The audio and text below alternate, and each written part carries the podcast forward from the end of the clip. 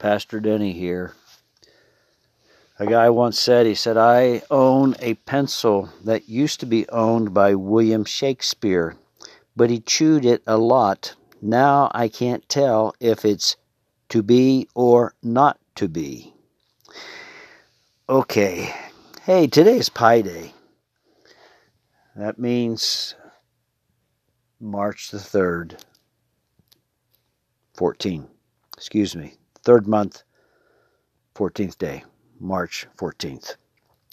And so I thought it fitting for us to read Galatians chapter three and verse fourteen, that the blessings of Abraham might come upon the Gentiles in Christ Jesus, that we might receive the promise of the Spirit through faith. The verse before that is verse thirteen, Christ has redeemed us from the curse of the law, having become a curse for us, for it is written, cursed is everyone who hangs on a tree, that the blessings of Abraham might come upon the Gentiles in Christ Jesus, that we might receive the promise of the Spirit through faith.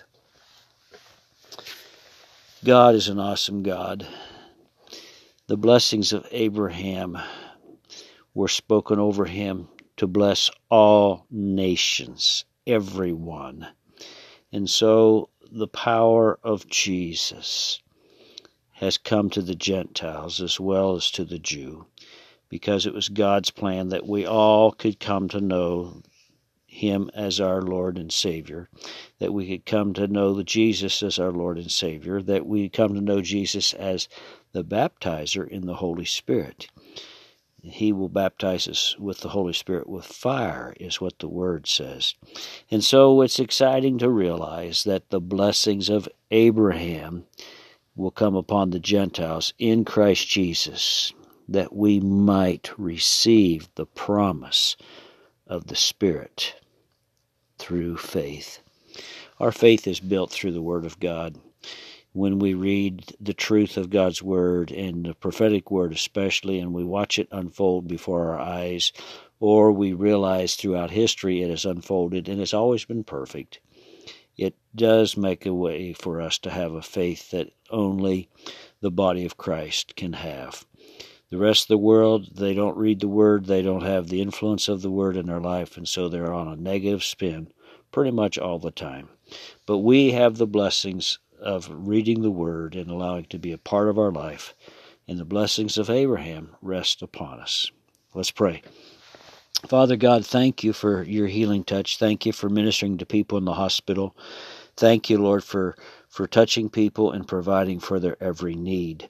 Lord, for those that are needing surgery, God, that you would provide the right surgeon, the right medication, all that they need.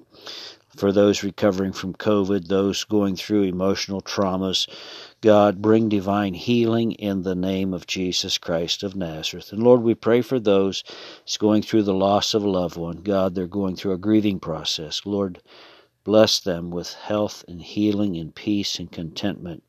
And Lord, we love you today. We say thank you, Lord, for blessing America. Help our leaders to make good choices. We pray for the leaders of the nations, God, that you would give them wisdom from on high.